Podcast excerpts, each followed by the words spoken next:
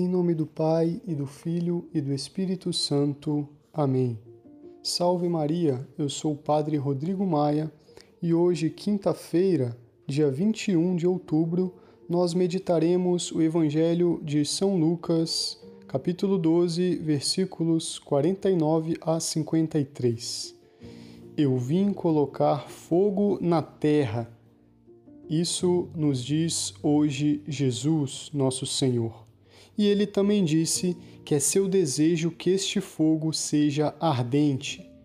Irmãos, o fogo é poderoso.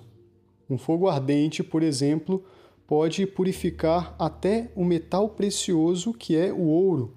Quando o metal precioso é aquecido até mudar de estado, as impurezas todas que podem existir nesse metal sobem à superfície e aí fica fácil remover.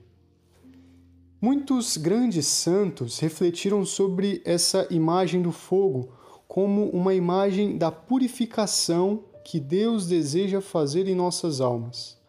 São João da Cruz, por exemplo, grande carmelita, refletiu muito nesse sentido e ele explicava que entrar na união divina era semelhante a queimar uma lenha. Quando nós colocamos um pedaço de lenha para queimar, no começo, ela estala, estala, estala alto. Isso acontece porque as impurezas dentro da madeira, como alguma umidade ou mesmo a seiva, não queimam enquanto a madeira queima. Mas à medida que uma tora continua a queimar, como vai explicando São João da Cruz, no final esse pedaço de madeira se torna um só com o fogo, fica incandescente no começo da queima, a gente até pode distinguir a lenha do fogo. Apenas a parte da lenha está queimando. Mas uma vez que toda a lenha é envolvida pelas chamas e todas as impurezas são queimadas, temos então um pedaço de madeira totalmente unido ao fogo. Inclusive, essa madeira brilha e emite luz, emite calor. Portanto, assim nós devemos entender a purificação que Deus quer fazer em nossas almas. Ele deseja purificar a nossa alma, que está cheia de impurezas. Mas essa purificação envolve, portanto, um processo de permitir que Deus traga nossos pecados à superfície para que sejam vistos e assim então possam ser removidos. Isso é deixar-se queimar pelo fogo da caridade e da misericórdia de nosso Senhor.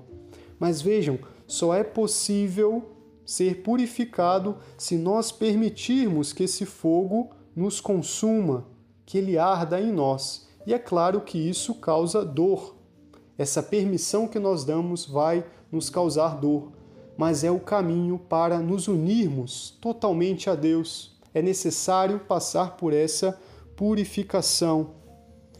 Muitas vezes, irmãos, em nossas vidas, nós nos contentamos simplesmente numa mediocridade na nossa jornada de fé.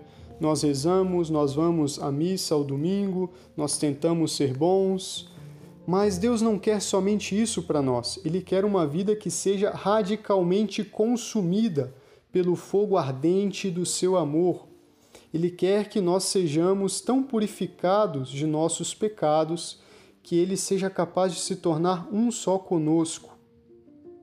E aí nós poderemos, unidos a ele, iluminarmos outros também, poderemos aquecermos outros também, como dizia aquele grande santo chileno, Santo Alberto Hurtado, temos que ser um fogo que incendeia outros fogos. Portanto, irmãos, pensemos, reflitamos o quanto nós temos deixado Deus nos queimar, quanto nós temos permitido, quanto nós temos resistido a esse fogo. E lembremos que é desejo de Deus que esse fogo seja ardente. Não coloquemos barreiras a esse desejo que Deus tem para nossas vidas. Que por intercessão da Virgem Maria possamos seguir firmes nesse desejo de nos deixar queimar pelo Senhor. Que assim seja. Deus vos abençoe.